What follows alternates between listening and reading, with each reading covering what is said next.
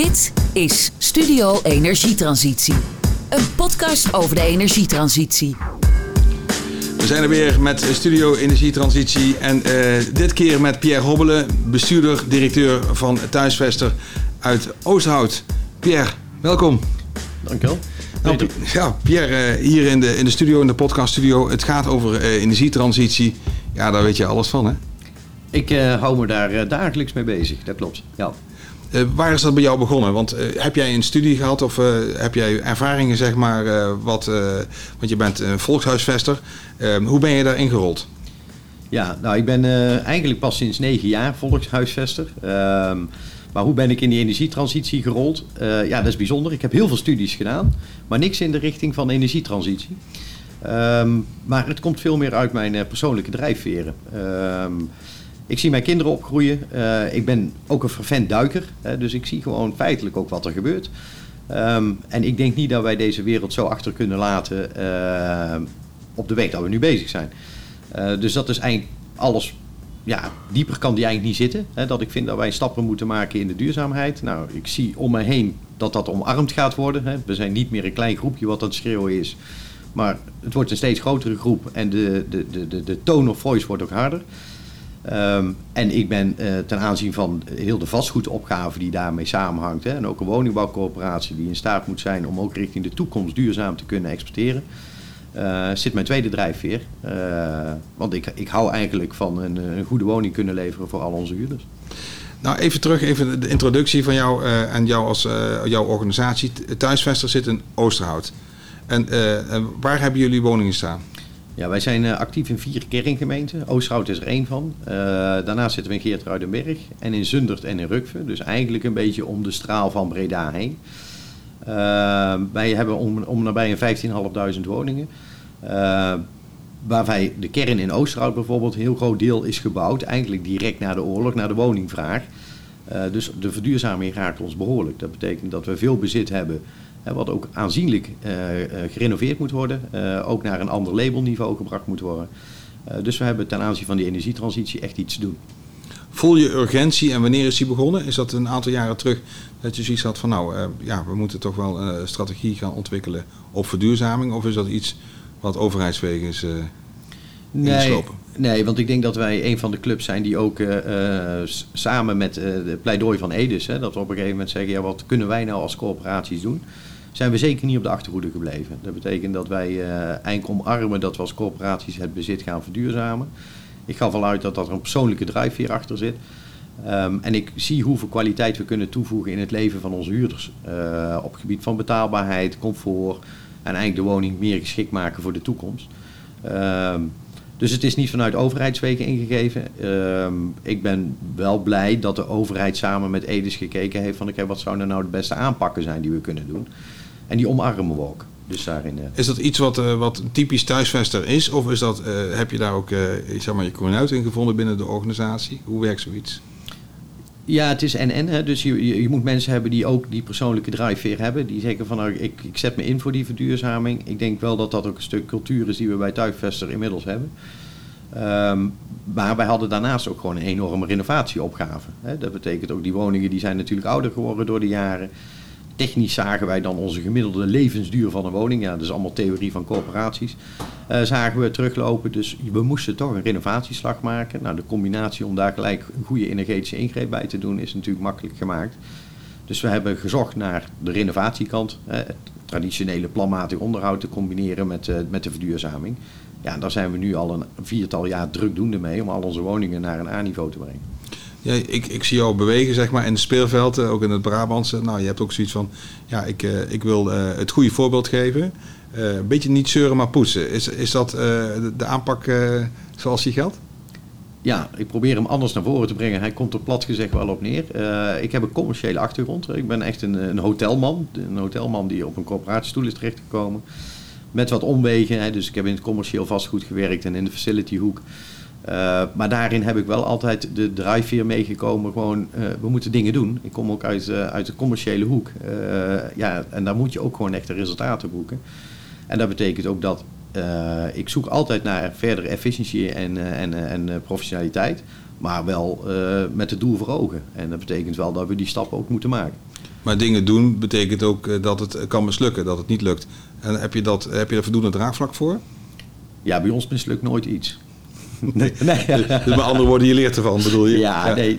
Kijk, uh, uh, wij zeggen ongeveer 80% van onze organisatie is gewoon bezig met een goede bedrijfsvoering voor onze huurders. Daarnaast zeggen we, een deel durven we ook te innoveren. waarbij, als je wil blijven verbeteren, gaan er dingen ook fout. Um, en vaak is dat tijd. Het is niet eens dat er echt in euro's iets fout gaat, maar vaak investeer je veel tijd in bijvoorbeeld een nieuwe samenwerking of een nieuwe relatie. Uh, omdat je denkt dat je met elkaar innovatiever kan doen. En op het einde van de rit kom je eigenlijk tot de conclusie: uh, ah, dit is het niet. Of mensen vallen weer terug in een oud patroon. En dan begin je opnieuw. Moet je weer opnieuw beginnen. Uh, en ik ben wel een doorbijter. Als ik iets in mijn hoofd heb dat het beter kan, geef ik niet op. Dat betekent, dan beginnen we ook opnieuw. Om het daar maar eens over te hebben, want als je het dan hebt over een nieuwe relatie starten. ja, je hebt een, een alliantie, heb je het initiatief genomen, een mede-initiatief genomen. Kan je er iets over vertellen? Zeker. Uh, ja, je doelt dan op de, de Brabantse Duurzaamheidsalliantie. Ja, de uh, Brabantse Duurzaamheidsalliantie. Ja. Nou ja, we zijn natuurlijk begonnen met uh, in Brabant op een gegeven moment te zeggen... nou, we gaan een, een, een, een, hele brede samenwerking in. Hè. dat noemden we toen nog... Brabant moet naar nul op de meter. nou, ik ken je daar ook nog van. Daar hebben we ons hard voor ingezet. maar we merkten dat er te veel partijen aan boord waren om een goed gesprek met elkaar te voeren. We hebben toen wel veel geleerd. We hebben in ieder geval twee acties daaruit voortgenomen. Eén was, nou, we gaan niet meer inzetten op productinnovatie, laten we aan andere partijen over. Nou, Spark is een, een grote partij hier in Brabant. Um, en aan de andere kant gaan wij op procesinnovatie zitten. Nou, hoe ga je dat starten? Nou, we hebben Edis opgezocht, we hebben Bouw Nederland opgezocht. En mijn idee was, als je nu eigenlijk de bouwwereld echt betrekt bij de coöperatie, maar dan al zo snel mogelijk in het proces. Dus niet dat een coöperatie zegt, nou, ik heb woningen, heb alles uitgedacht uh, en ik breng dat eens naar de markt maar bij elkaar, die kennis bij elkaar brengen, dan moet het mogelijk zijn, als je daar voldoende woningen in brengt, om een beter proces op gang te krijgen. Uh, een betere flow aan die, aan die bouwkant. Uh, kan voorkomen dat er alle mogelijke bussen door de straten heen moeten uh, van verschillende aannemers. En eigenlijk ook mensen het spelletje goed laten leren. Want vaak zagen wij dat een bouwer een bepaald team had wat heel goed was in verduurzamen. Maar ja, dat team ging vervolgens naar een nieuwbouwproject. Nou, en als je dat team nou kan houden op hetzelfde werk, ja, dan gaan eigenlijk alle coöperaties daar profijt van hebben. Het klinkt heel logisch, maar dan moet je zo'n samenwerking opstarten. Uh, ja, je komt bij elkaar en uh, wat zie je dan? Wat gebeurt er dan precies? Ja, we zijn begonnen met uh, het selecteren van vijf coöperaties en vijf bouwers in, in West-Brabant. omdat ik ook dacht, nou die, die regio moet niet te groot zijn. Je moet elkaar kennen. Hm. Ehm, en er moet meer zijn dan een contractrelatie. Dat betekent eigenlijk van, nou, je komt elkaar ook continu tegen. En dat betekent ook dat je een bepaald respect voor elkaar hebt. Um, en we hebben die eerst eens bij elkaar gezet. Dus die tien partijen worden uitgenodigd. En we zijn eens begonnen van, nou, we willen geen praatclub met elkaar opzetten. Maar we willen echt resultaten boeken. Dat betekent als je hier aan tafel zit, dan ga je met ons voor het doen om het samen beter te doen dan dat je dat alleen kan. Nou, dat vonden ze natuurlijk wel een goed plan, uh, die bouwers. Dat klinkt altijd goed. Hè? Die bouwers zaten er in het begin natuurlijk nog in van, oké, okay, nou, daar komt wellicht wel werk uit. Het is altijd interessant om daarbij te zitten. En die corporaties, ja, je kunt niet zeggen, ik doe het graag uh, uh, samen beter dan alleen en ik kies dan alleen. Nee, dan blijf ik ook aan tafel. En dan begin je dat proces. Uh, en we kwamen er al achter, we, we, zijn toch, er zit toch een aparte relatie tussen bouwers en coöperaties. We noemen dat wel opdrachtgever-opdrachtnemer. Dus we hebben er iemand bij gezet. We hebben gezorgd dat er een soort spelregisseur komt, die ons door dat proces heen leidt. we hebben toen gekozen voor een club, ook uit Brabant, Atriensis, om te zeggen, nou neem ons maar eens mee. En we hebben uh, eigenlijk een jaar lang vergaderd. Uh, met als doel uh, dat we elkaar weten precies wat is de opgave. Dus je moet komen tot een bepaalde selectie van woningen. die dan ook nog niet gecontracteerd is. Of waar je nog geen afspraken mee hebt. Maar dat er ook echt woningen in een mandje gebracht kunnen worden. Was het een ontdekkingstocht dat jaar? Enorm. Ja, nou, het, het is ook wel mooi. Want iedere keer denk je ik ben er. En dan blijkt het toch nog niet dat we er helemaal zijn. En waar zit dat? Is dat uh, bestuurlijk spreek je op een gegeven moment een commitment naar elkaar uit. Dit gaan we doen. Maar op een gegeven moment moet heel de werkorganisatie mee. Want die woningen die we dan zeggen, nou, we hebben gekozen om eigenlijk grondgebonden woningen en eigenlijk relatief eenvoudig isolatiewerk. Uh, nou, dan denk je, nou, moeilijk kan het niet zijn. Maar vervolgens ga je dus inderdaad de operatie in, moeten gegevens aangeleverd worden, zowel in financiële zin als wel de technische staat. En dan krijg je dus heel die organisatie die denkt, ja hallo, dat zijn toch onze woningen, dat doe ik altijd op deze manier. En iedereen heeft, en dat vind ik een goede kwaliteit, zeker in coöperatieland, maar aannemers hebben het ook, ik kan het eigenlijk het beste. Geef mij die woningen maar, ik doe het. Ik doe het. En uh, ook de corporatiepersonen die natuurlijk al jaren bezig zijn, ook met die verduurzamingsslag, die hebben er al duizenden zelf gedaan. En zeggen, ja, die paar honderd doe ik ook nog wel bij. Maar het idee is nu, als we dat samen doen, moet het beter kunnen. Dat heeft heel veel, eigenlijk ben je bezig met een stukje cultuurverandering in een organisatie. En die moet gelijktijdig mee. Dus we hadden een partij, in dit, dit geval was Atriens, die continu zat te pushen, komt door met die gegevens, data. En iedere keer merkten we toch wel dat dat nou, veel langer duurde dan nodig was. En vervolgens was het ook nog mooi, want we moesten financieel vergelijk maken. Kunnen we het nou ook financieel beter dan dat je dat afzonderlijk kan? Nou, dan moet er dus uit de coöperatiesystemen moet allemaal ook data opgevraagd worden. Die niet overal hetzelfde is. Onvergelijkbaar is. Dus die slagen moesten we allemaal wel in dat jaar maken. Om in ieder geval zeker te weten, nou, het kan eigenlijk goedkoper. Het kan innovatiever. Hè, want we hebben ook in die contractvormen kunnen kiezen dat we veel meer innovatie hebben. Maar ook veel grotere deels recycling erin, veel duurzamer productlijnen. Uh, dat moest allemaal erin geschoven worden. Um, en dat heeft dus eigenlijk een jaar geduurd om met elkaar een papier op te stellen met een raamcontract. En we zeggen, zo gaan we doen. Hoe spannend is die transparantie ook naar uh, de marktpartijen toe? Um, ik denk dat die uh, niet eens vanuit de coöperatie zo spannend is. En waar, waarom ik dat bedoel, ja, het zijn allemaal, we hebben gekozen voor grondgebonden woningen iedere aannemer in, uh, in, in, Nederland die weet gewoon wat kost het exact om zo'n woning te verduurzamen. Het is ook niet spannend. Uh, wat wel spannend is, is dat we zeggen, ja, we willen die innovatieslag erin. Hè? Dus die is aan de aannemerskant spannend. Hoe zorg ik nou ieder jaar voor twee significante innovaties in mijn werkproces?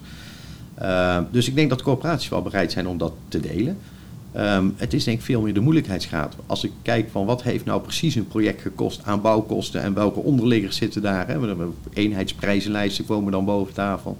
En hoe maak ik die goed transparant? Is niet een onwil, maar is voornamelijk gewoon het een keer doen. Bij, bij de bouwers is het veel spannender, want die hebben een concurrentieveld. Uh, en we zeggen eigenlijk, u moet eigenlijk als één partij opereren. Nou, dan kom je in elkaars bedrijfsproces. Nou, je kent de bouwwereld net als ik. Um, dat is toch wat minder transparant naar elkaar over dat bouwproces. Um, en op zich snap ik dat ook, hè, want je, je, moet een stuk autonomie loslaten. Nou, daar hebben we ook nog wel even over gedaan. Hou dat even vast. Ik wil meer weten over, over die samenwerking. Uh, we hebben te gast Pierre Hobbelen. Hij is directeur-bestuurder bij woningcorporatie Thuisvester uit Oosterhout. Studio Energietransitie. Kijk ook voor de videoversie van deze podcast op studioenergietransitie.nl. Pierre, je hebt het uh, dus over die uh, in feite die horizontale samenwerking tussen de opdrachtgevers, horizontale samenwerking tussen de, tussen de aannemers. Ja, en dan heb je die verticale samenwerking tussen elkaar. Um, hoe vernieuwend zijn dan die discussies? Want wat, wat, wat leer je dan van die aannemers bijvoorbeeld? Nou, wat, wat we leren is inderdaad. Uh, nou, even, even één stapje terug. Het doel was voor die aannemers om maximale flow. En uh, eigenlijk ook geprofessionaliseerde teams neer te zetten die dat werk gewoon eigenlijk eenvoudig kunnen doen. Een bouwstroom en efficiëntie ja. van het proces. Vervolgens kwamen we erbij van, nou ja, op een moment, uh, ik gaf straks al aan, wat je wil voorkomen is een heleboel mobiliteit in een, in een wijk. Dat betekent eigenlijk dat je uh, afspraken moet gaan maken over wie is er wanneer. Hè, en kunnen we dat dan gaan bundelen. Dat betekent dat die bouwers bij elkaar in de werkstroom komen. Nou, die hebben natuurlijk standaard een werkvoorbereider. Die hebben niet alleen dit werk, maar weer meer werk. En eigenlijk stem je dat af binnen je organisatie. En nu vragen we eigenlijk, ja, dat moet je met elkaar doen. Dus dan heb je vijf partijen, waar inderdaad ook vijf planners gewoon zitten, die eigenlijk die werkzaamheden op elkaar moeten afstemmen. Nou, dan kom je bijna toe dat je zegt, oké, dan moet het verbijzonderd worden in mijn bedrijfsvoering. Dat betekent dat er bij die bouwers iemand aangesteld moet worden die gaat plannen over de bouwbedrijven heen. Dus die, ze kijken van, nou, wat zijn de uh, beste ervaringen, wat zijn de beste competenties en de beste processen. En die worden bij elkaar gevoegd. Ja, en dat is heel lastig. Want dan, A, bij wie zijn die mensen dan in dienst? Uh, vervolgens, hoeveel invloed krijgen die in het ingrijpen in de planning, bijvoorbeeld in een bouwbedrijf? Uh, en daar merk je in, ik heb ook gewoon waardering voor dat die bouwers met elkaar daar de oplossing in aan het zoeken zijn. Hoe gaan we dat dan ook feitelijk doen? En dat doen ze niet, want we hebben met elkaar nu, we zijn uh, met twee corporaties zijn we nog actief, hè, die feitelijk die woningen in hebben gebracht. Maar we zien nu ook de vragen komen van andere corporaties. Dus die bouwers zien wel echt toekomst daarin. Maar het is wel een enorme opgave. Uh, en ik heb daar ook waardering voor dat daar druk naar gezocht wordt. Uh, ja, en dat is echt essentieel om dadelijk ook de woningen te gaan opnemen. Want het doel is dat we in 2021 die woningen ook echt verduurzamen. Dus we hebben eigenlijk 2019 genomen uitcontracteren naar elkaar. 2020 inspecties, voorbereiding en in 2021 moet er geschroefd worden. Ja. En dan zit er toch, want dan denk je ik heb heel veel tijd. Maar die tijd is ook echt nodig. Ja, je hebt ook gezegd uh, in het uh, voorgesprek, uh, gesprek, je hebt, voor zo'n soort samenwerking heb je een programma nodig wat nog niet is geprogrammeerd. Ja. Dus woningen die nog niet op de lijst staan of die nog niet um, uitbesteed zijn of zeg je dat geallockeerd zijn. Ehm, ja, dan heb je natuurlijk nog met bewoners te maken. En met verwachtingen, zowel ook aan de kant van de klant, de huurder, als aan de, klant, de kant van, van allerlei andere stakeholders. Hoe manage je dat? Ja, we zijn in ieder geval, nou, kijk even vanuit de kant van Tuigvest. We hebben gekozen, wij zijn bezig met het verduurzamen eigenlijk naar een A-label van onze woningen. We zijn begonnen met de allerslechtste labels.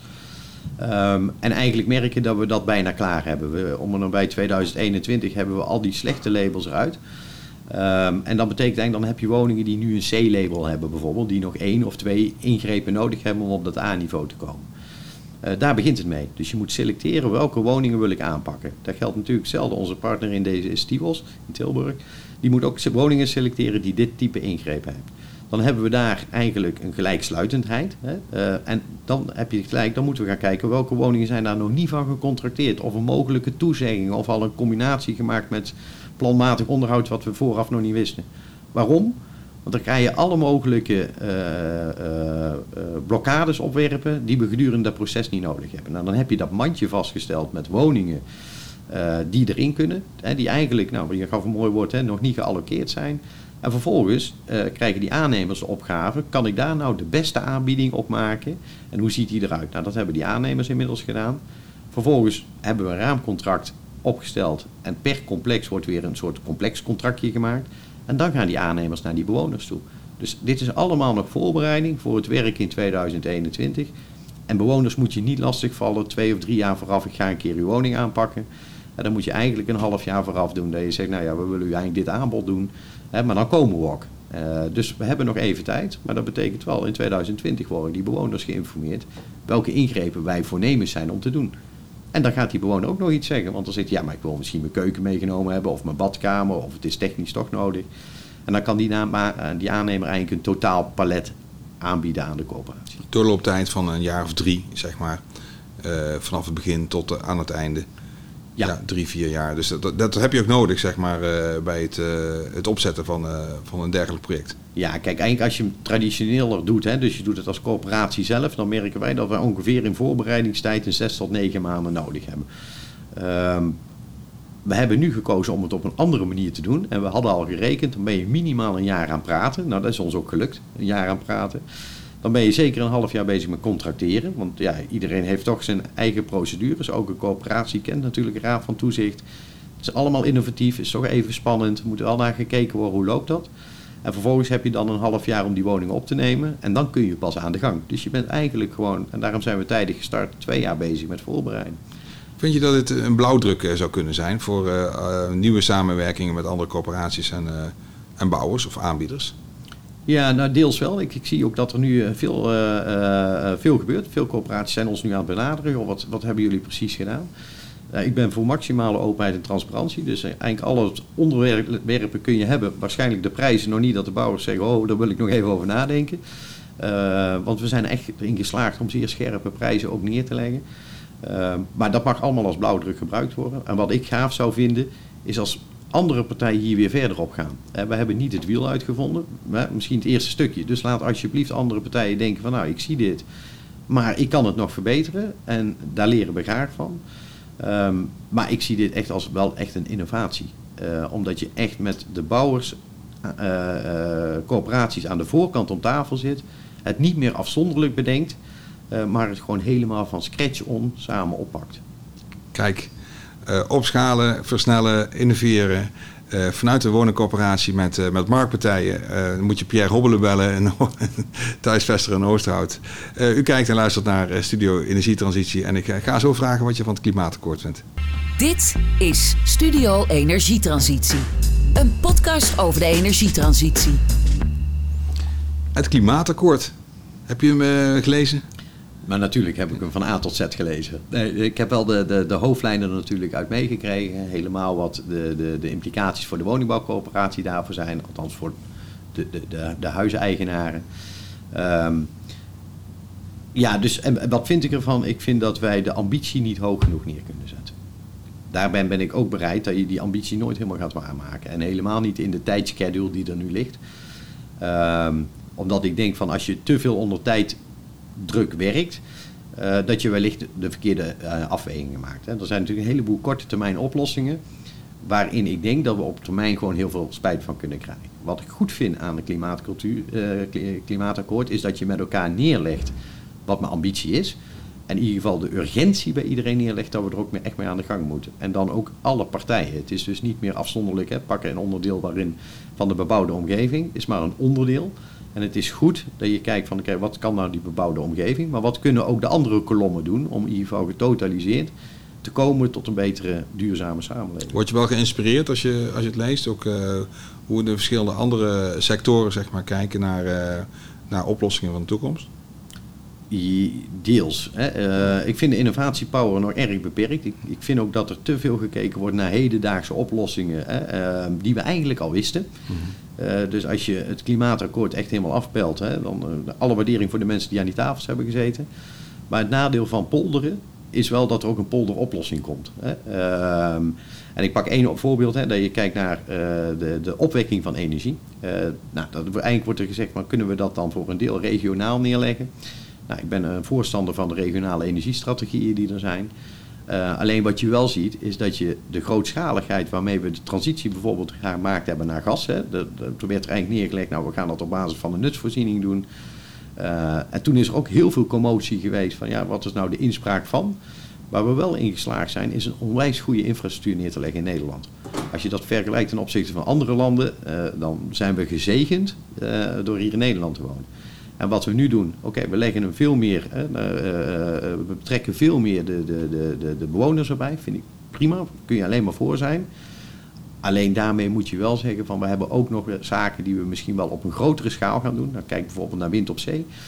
Uh, als wij hier alles vol gaan planten met windmolens, terwijl we dat misschien efficiënter op zee kunnen doen, hè, zonder een grote ecologische verspilling te doen, dan denk ik dat we dat soort zaken zeker in oog moeten houden. Interessant wat je zegt. Gisteren ook gesproken met iemand, een uh, ondernemer die uh, een uh, grote accuvoorziening heeft in de wijk. op basis van een, van een groot vat. Dat zijn van die voorzieningen dus die meer op collectief niveau moet, moet maken. En dan de rest dat doe je op individueel huisniveau. dus je zegt van een overheid, steek daar je efforts in. Help ons daarbij. Is dat, is dat jouw oproep? Ja, en uh, wat ik bijvoorbeeld zie, hè, een van de voorbeelden die we zien is, is, is zonneparken. Ja. Uh, terwijl als ik gewoon kijk wat de productiecapaciteit is van alle daken die we al, alleen al in Nederland hebben, gewoon van de woonhuizen en hoogbouw, dat is meer dan genoeg om de elektra-opwekking te doen. Dus kom daar nou eens met grootschalige programma's. Uh, corporaties pak gewoon je verantwoordelijkheid en dat je zegt wat ik al kan doen, doe dat. Hè. Er zijn er een heleboel systemen voor. vraag nog wel wat uh, afstemming met het ministerie. Pak bijvoorbeeld de postcode roos waarin je zegt, nou, mooi instrument, leggen alles vol, vraagt toch nog wel wat afstemming. Maar die kant gaan we wel op. En vervolgens, wat je dan nog aanvullend nodig hebt, kijk nou eens of je dat ook niet gewoon op een grotere schaal kan gaan doen. Uh, en overheid leg veel meer bij de burgers, is mooi, maar pak ook je verantwoordelijkheid. Pak je verantwoordelijkheid. We gaan naar de stellingen toe.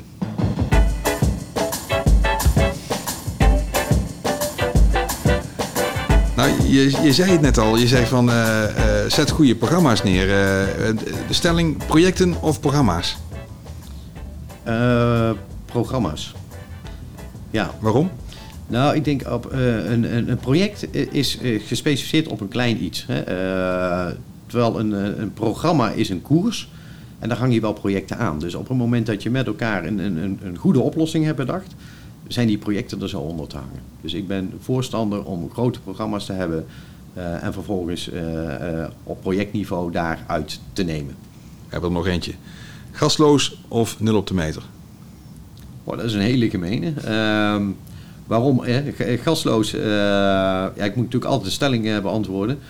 Um, als ik voor deze zou moeten gaan, ga ik in principe voor de nieuwbouw van nul op de meter zonder discussie bestaande bouw gasloos.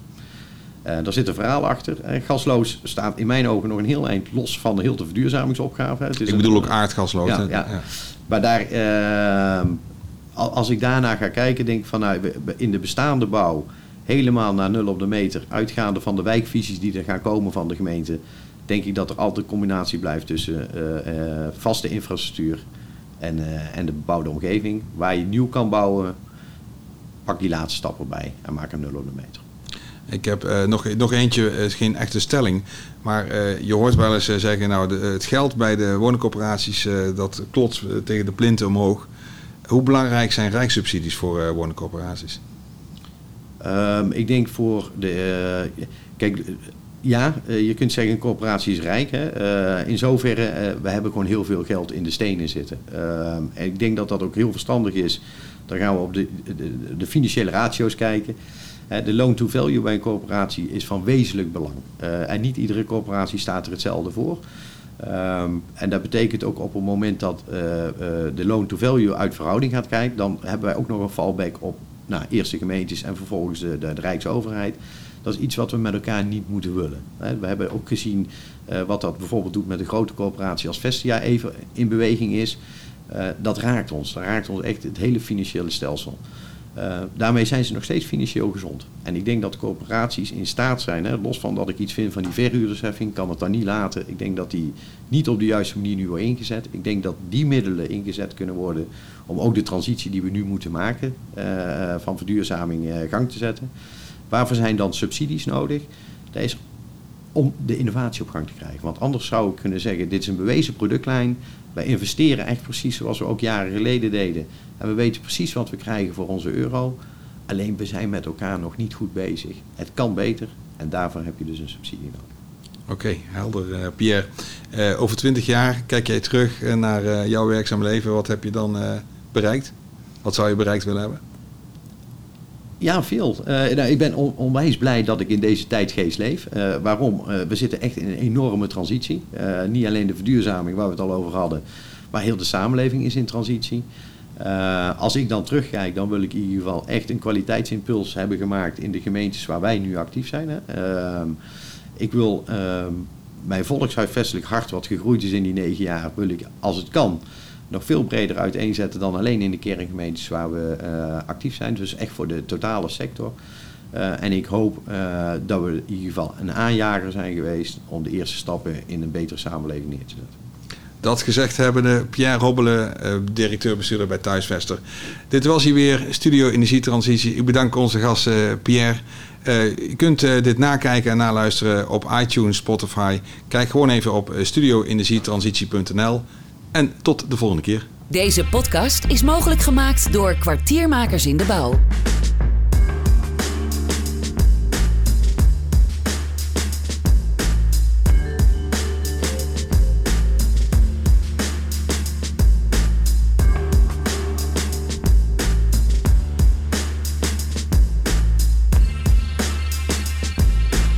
Weten over de achtergronden van deze podcast? Kijk dan op studioenergietransitie.nl